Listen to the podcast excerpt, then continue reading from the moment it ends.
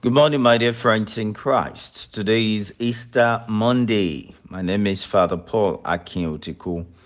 Have you experienced the joy of Easter enough to want to share with others? the Gospel reading today, Mary Magdalene and the other Mary went away quickly from the tomb, fearful and overjoyed, and ran to announce the news to his disciples. And behold, Jesus met them on their way and greeted them. They approached, embraced his feet, and did him homage. Then Jesus said to them, Do not be afraid. Go tell my brothers to go to Galilee, and there they will see me. While they were going, some of the guards went into the city and told the chief priest all that had happened. The chief priest assembled with the elders and took counsel. Then they gave a large sum of money to the soldiers, telling them, You are to say, His disciples came by night and stole him while we were asleep. And if this gets to the ear of the governor, we will satisfy him and keep you out of trouble.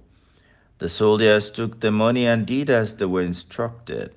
And this story has circulated among the Jews to the present day. Matthew chapter 28, verses 8 to 15.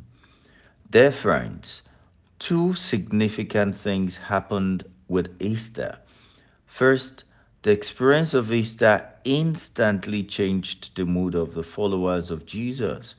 Mary Magdalene and the other Mary went away quickly from the tomb, fearful yet overjoyed, and ran to announce the news to his disciples their sad mood changed. Second, Jesus gave them the necessary assignment that comes with Easter.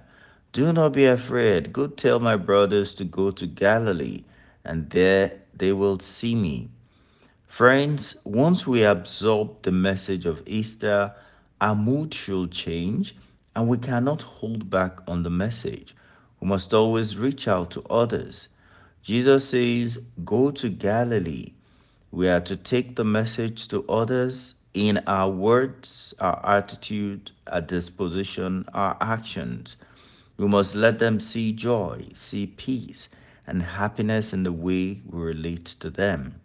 I pray that God will give you an Easter experience that will change your life so much that you will be able to share with others the good news of Christ.